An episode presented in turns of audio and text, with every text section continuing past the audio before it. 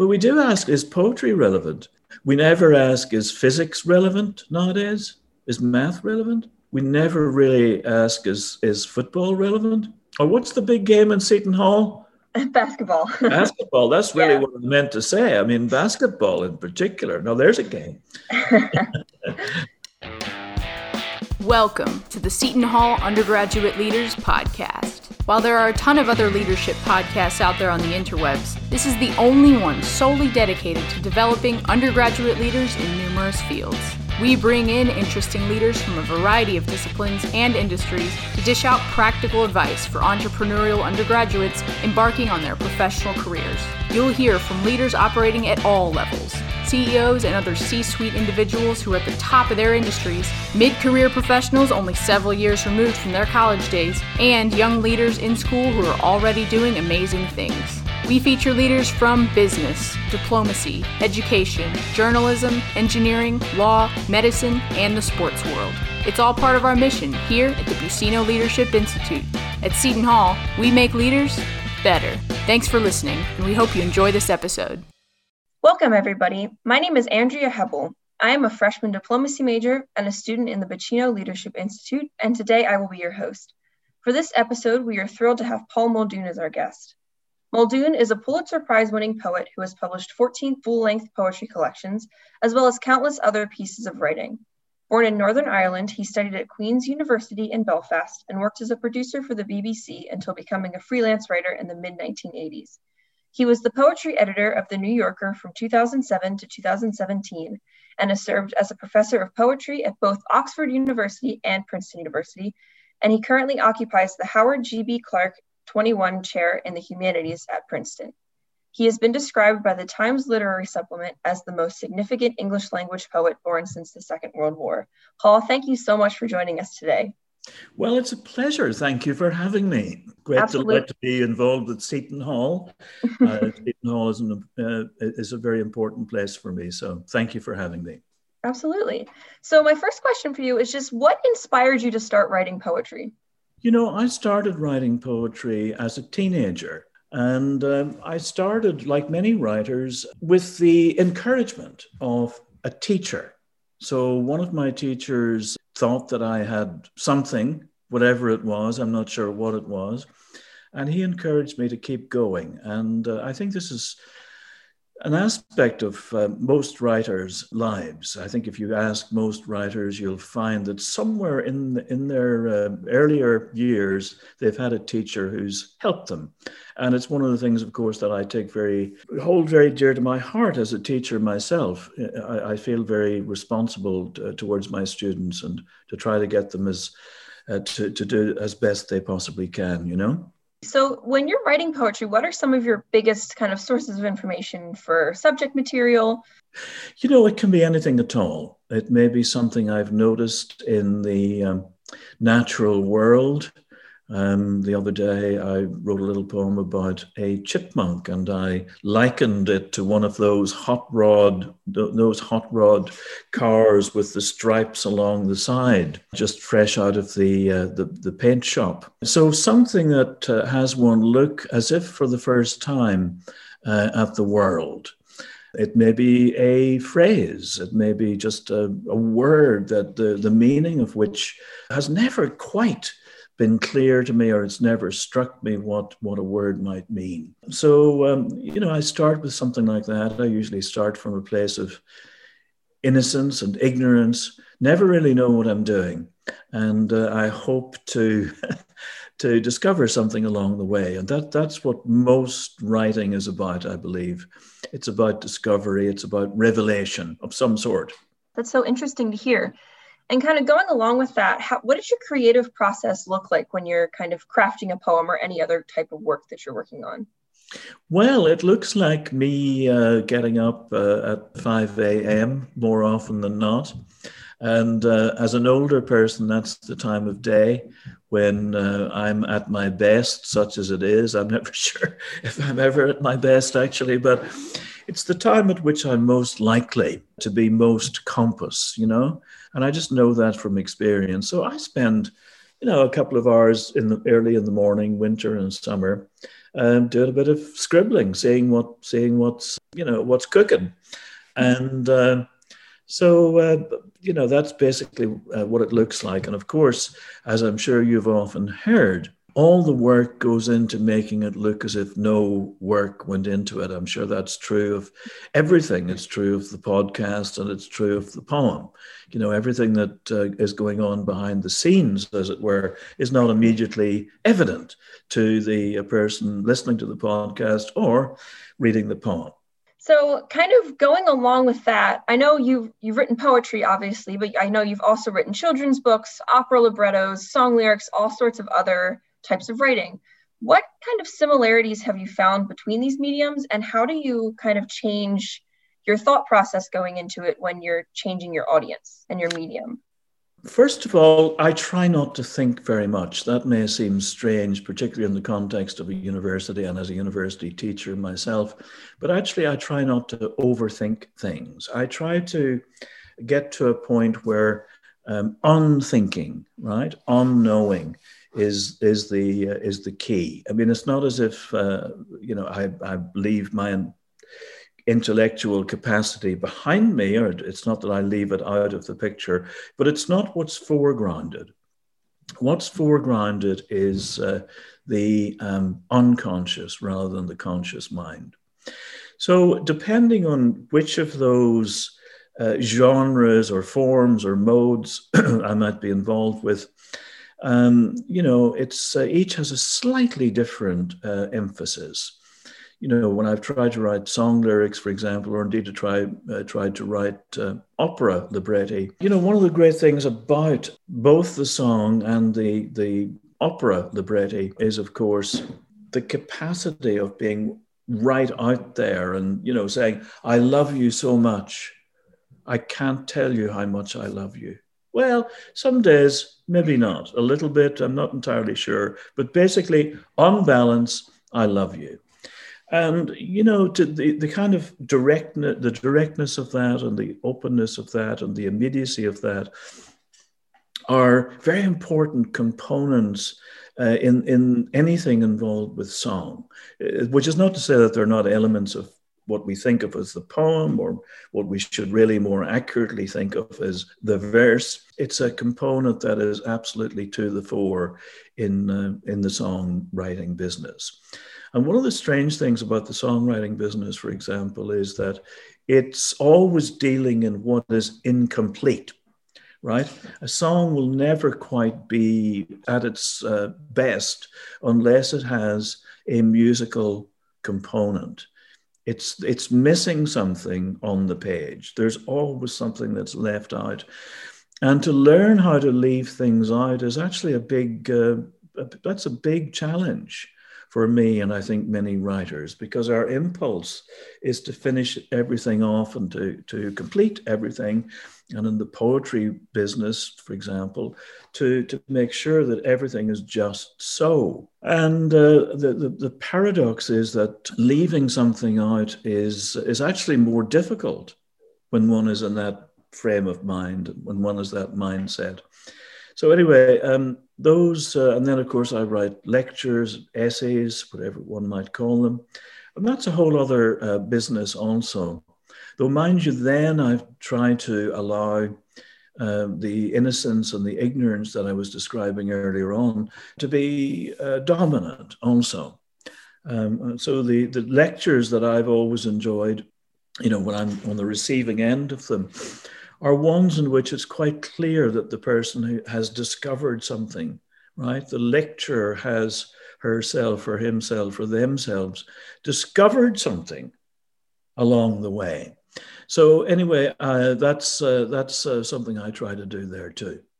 So kind of shifting from more of your writing to your career, what was it like going from having a career, a structured career with the BBC, and then leaving that to go into freelance work. Can you kind of describe that transition to me a little bit? Well, you know, I worked for the BBC, which of course uh, is a great institution, um, one of the great broadcasting institutions of the world. and I'd worked in radio most of the 13 years I was there, though I did a bit of television at the end. So I was trained as a radio producer and I was trained uh, to direct and produce television films. So it was a lot of fun, but it was also uh, a little hair raising, as I'm sure you found yourself, even in the, the podcasting business. You know, is, is the person going to show up, for example? You know, um, are they going to, um, is it going to rain tomorrow? If one's in the film business. And, you know, so I used to wake up in the middle of the night worrying about rain. And, uh, you know, it's a, film in particular is it's uh, it's it's really one compromise after another. Um, uh, that's perhaps true of most activities, but it's certainly true of that activity. So I came to a point basically where I realized that I wasn't quite I wasn't going to be able to write my poems just uh, to the extent that I felt I should. You know, I'd always felt that was my main role. I suppose it sounds a bit corny, it sounds a bit self-regarding or something, but that's that's what I that's the thing that's most you know most interesting to me. And uh, it's not to say that other aspects of my life are not interesting, but it's the thing that I really live for. So I felt that I, I kind of had to make a break so I gave up a very good job. I got up one day and said, "That's it," you know, which is has been an extremely important moment for me in my life. And I've talked to other people over the years who have given up, you know, particularly great jobs, jobs they love. Most people are, are not aren't lucky enough to have jobs they love. Most people moan and sigh and talk about you know, talk about it being Monday, you know, when you ask them how they're doing. Uh, I never really felt that, and that made it even more pronounced, I suppose one would say, when I decided to to chuck it in and and kind of try something else, or maybe maybe even try nothing for a while. I'm a great believer in doing nothing every so often. Indeed, I encourage my students to do nothing, and they once or twice they've said to me, you know, Professor Muldoon, nobody has ever said that to me. Uh, to which I say, well, there, there you are. I'm saying it to you. So, uh, you know, to to have the strength to be able, or you know, it may be strength, it may be courage, it may be foolhardiness. Who knows what it is? But to be able to say, you know what, I can leave that behind me. If I'm any good at what I do, I'll always be able to go back to it. It's not never quite as simple as that, of course. But um, you know, it's hard to go back to things. You can't really sort of give up a job and sort of turn up the next week and say, "Excuse me, will you take me back?" But it's it's meant somehow that I've uh, I've never I've never worried too much about about what I do, and in fact, my father was a great exemplar in that regard. He was a guy, you know, he was barely educated. He could barely write his name, and he managed he managed, he did perfectly well, you know. He did a bit of this and he did a bit of that. He kept a few pigs, he kept a few cattle, you know, he grew a few vegetables. He was a truck farmer. Uh, he would have done very well in New Jersey uh, at one point, anyway.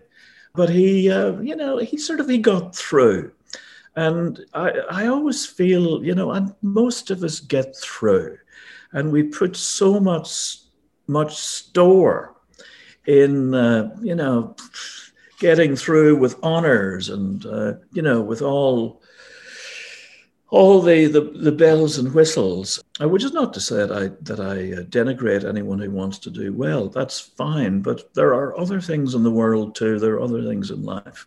Obviously, too, this mentality has helped you find great success in your career. You're a very decorated poet. Which one of your awards would you say you're the most proud of? You know, it's you know, it's such, it's so interesting to hear you say that decorated. I've never heard, never been described. I think in those terms, but you know, it is interesting. It's an interesting word. It's it goes back, I suppose, to uh, you know, war service or. I mean, the truth of the matter is that people who are decorated for valor or, you know, for saving someone's life or what that, that's a real decoration. I mean, most of the decorations that poets have are kind of frothy, really, I'd say, or you're not really very meaningful, I think, by, by comparison, honestly, to, to people who, you know. put their lives on the line, for example. Uh, but of course, uh, the other side of it is that I'm thrilled that a few people have thought that some of these poems were okay. That's that's a big help, you know, to go back to the teacher. It is, it is. Everybody loves a bit of encouragement, uh, including myself. I mean, one would be mad to suggest that it didn't mean something. Of course it does. But, but, but one tries to keep it in perspective. You know, it means something, but there are other there are other things in my life that are more meaningful, frankly, you know?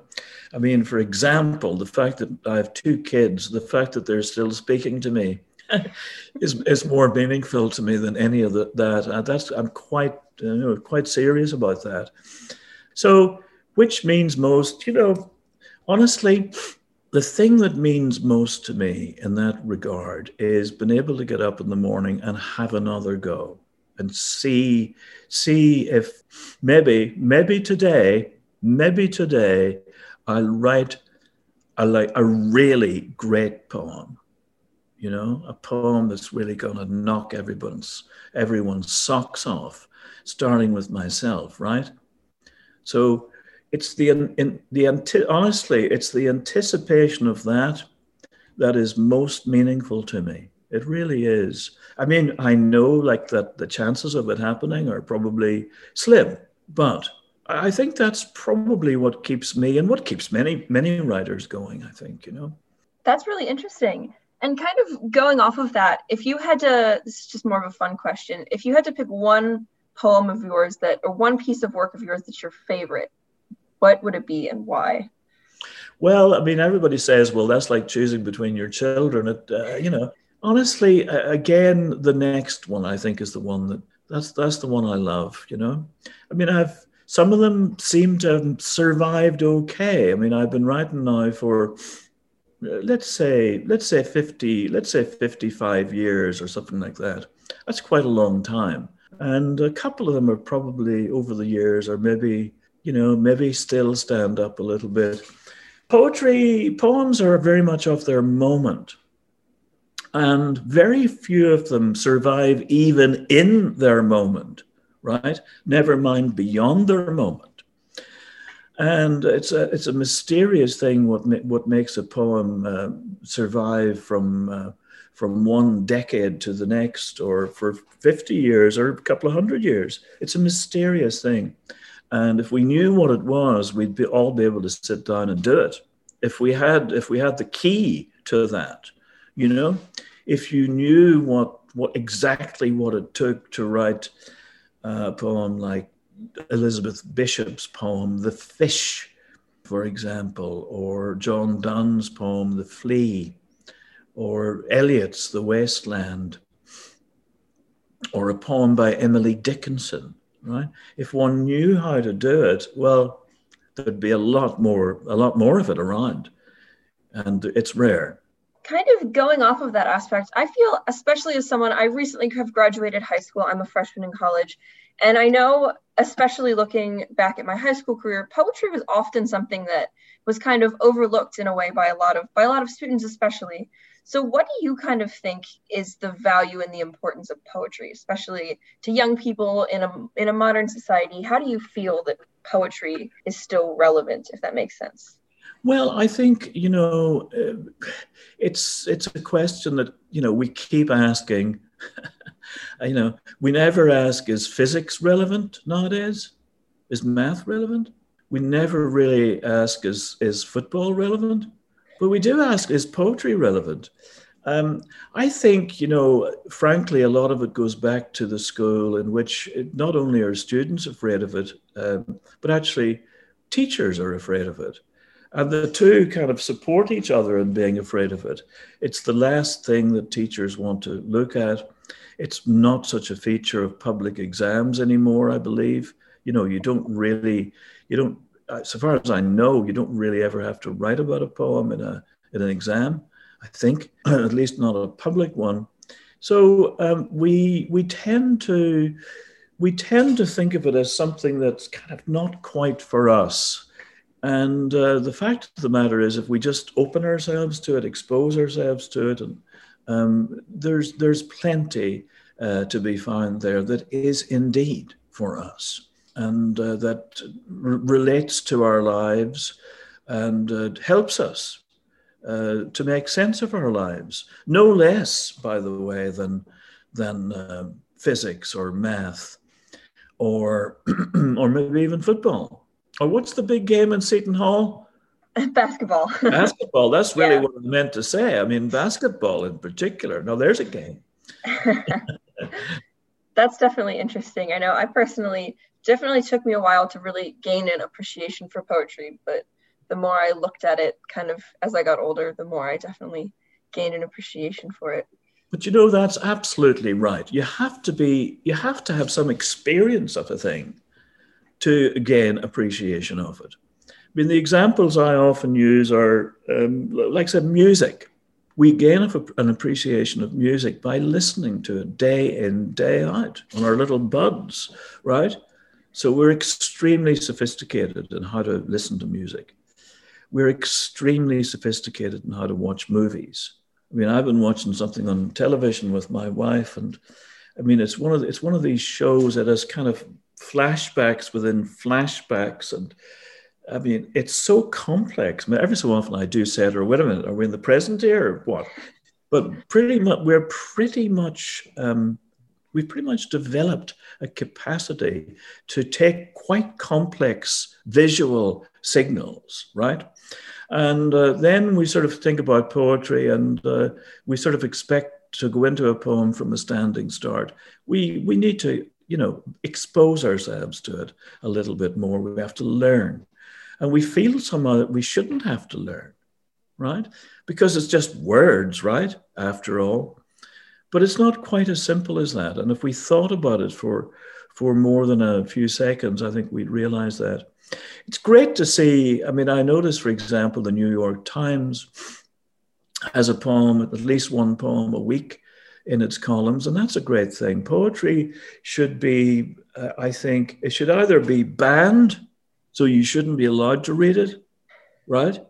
And then people get interested in it, or it should be such a commonplace that we just sort of take it in our stride and we think, eh, you know, it's just a poem. Thank you so much. That was so such a valuable insight. That was really interesting. In your career as a writer and as a professor, what are some ways that you see leadership skills utilized? You know, I have been a, a done a little bit of leading.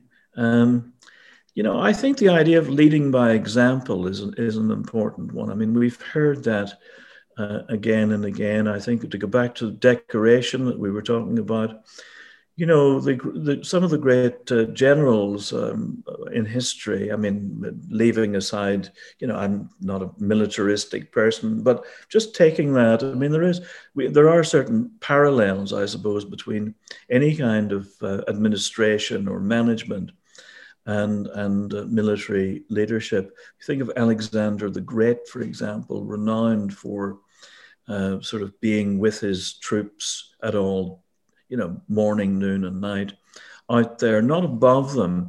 I think one of the great risks we run, I suppose, as leaders, uh, or indeed as uh, in any department where we begin to imagine we're above the rest of the, the people around us, uh, that's a very dangerous business, I think. You know, uh, it's not that we, I mean, obviously that we, we do need uh, people to be in charge of some things, to take responsibility for things. Taking responsibility is also a major, a major component in uh, leadership, you know. You know, leaders are, uh, are never um, praised when everything's going well, but they're certainly denigrated uh, when things start going badly and blamed when things start going badly. And there may be some um, validity in that. But, uh, you know, I suppose I think to, to set an example is, is the way to go. I, yeah, I, I, I'd like to see a bit more of that. Kind of looking at your career as a whole, looking at your career as a poet, as a professor, if you could change any aspect of, of your career, would you? And what would it be? I mean, this may sound, it's certainly not because I'm satisfied or self satisfied, but honestly, I, there's nothing I'd change. I, have kind of, I've lived, I think, a blessed life. You know, I get up in the morning, honestly, and I'm, I'm, I'm very happy. I mean, I'm not saying that I'm happy with the state of the nation in all respects. I'm not happy with, you know, major injustices in our society. Not happy with that. Um, not at all. But I, you know, in terms of have, having a sense of fulfillment in what I do and feeling in a very modest way uh, that one is actually, you know, sort of doing something that might be meaningful in, in the way that a teacher may, I think. That, that, that is important to me and I, I love it. I've never, ever gone to work in any of my jobs as a teacher, as a radio producer, TV producer. I don't, I've never gone thinking, oh, I cannot bear this. I don't want to be doing this, you know? Do you have any kind of recommendations of books that you like to read or podcasts that you like to listen to just to kind of help anyone who's interested in in becoming a better leader or having a working in a creative field? Do you have any suggestions? You know, one of my favorite books in this regard, I'm not a big podcast listener, to, I'm, I'm terribly sorry to have to tell you that. um, I, uh, one of the books that's been most meaningful to me really over the years and which I sometimes assign to students is, is a book called Zen in the Art of Archery. It's a strange little book. First of all, it's a little book. You can read it in about probably an hour, which is always a good thing. Uh, it's a book by um, a German philosopher called Eugen Herrigel. And he was someone who went off to study in Japan with a Zen archer, a master archer. And this was someone who could hit a bullseye in, in the middle of the night, pitch darkness, or blindfold. He could pick up his bow, draw it, and release the arrow, and it hit the bullseye no matter what. How did he do that? Is what uh, the philosopher, the German philosopher, is trying to uh, figure out. And of course, what he figures out when the, the master uh, teaches him uh, really is that uh, it's only when he accepts that he has no real role in that that it's only when he allows the arrow uh, to find its own way. It sounds a bit corny. Uh, only then, when it shoots and it hits, only then uh, will will uh, will that you know when he gives himself over to that, only then will it will that happen. And that's a big article of faith, I'd say, for me as a, as a writer. It sounds very strange, I know, but it's really, we're talking about uh, a form of inspiration. Um, most writers feel that they're in command and they want to be in command to go back to leadership. I don't feel that at all. And uh, the poets I enjoy most are poets who um, I think have given up notions of being in charge. They've given themselves over to something else, right? And however weird it might sound, particularly in our modern era, they've given themselves over to, I mean, there's a spiritual aspect to this, to some higher force, some other force. Could be just the language. You know, we don't have to get involved even talk talk of a godhead or anything. Just just a force beyond them that is bigger and frankly better than they are. So that's that's the key to me. And um, you know, I think people, I, I know people think I'm slightly crazy when I say that, but that's fine. I don't mind. I can deal with that. That sounds like a really interesting read. I'll definitely have to check that out. And then one final question for you. What advice do you have for anyone who's looking to pursue a career in a writing field or any other kind of creative field?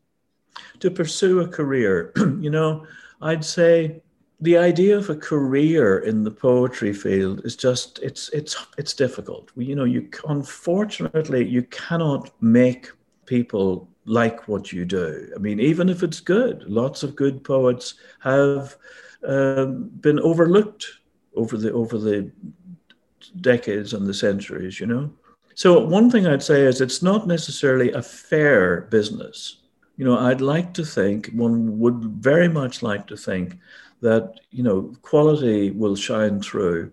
And actually, I think maybe in this modern era where so much of it, you know, very few people are sitting around in isolation, uh, not, not having their poems read. However, there's so much of it out there that's it actually make, makes it hard sometimes to find. we just have to work through um, so much to sort of get to the ore in the rock. So I would say um, be prepared to um, not be accepted immediately. And the one piece of advice, and, and to do it for oneself, really. You know, it's lovely if someone else takes notice but honestly, I think the main thing is to do it for oneself, for what one gets out of it oneself. That's not meant to be selfish. It's just meant to be uh, accurate as to as to you know how, how things are in the world. The other piece of advice that an old uh, poet I knew years ago in Ireland uh, gave all of us, and which I think is really great, is he says, you know, if you go into the poetry business, it's nobody's fault but your own. right? Don't expect anything. When you start expecting things, then then you're in trouble. That's definitely definitely very good advice. That is all the time that we have for today. But Paul Muldoon, thank you so much for taking the time to join me. For all of our listeners, be sure to tune in next week. Thank you so much. Thank you so much. It's a pleasure. And go Seton Hall. On behalf of everyone at the Buccino Leadership Institute, I'd like to thank all of our podcast listeners, the podcast team, as well as 89.5 WSOU Pirate Radio for allowing us to use their facilities. Follow us online at www.shu.edu backslash leadership and on Twitter at SHU Leadership. At Seton Hall, we make leaders better.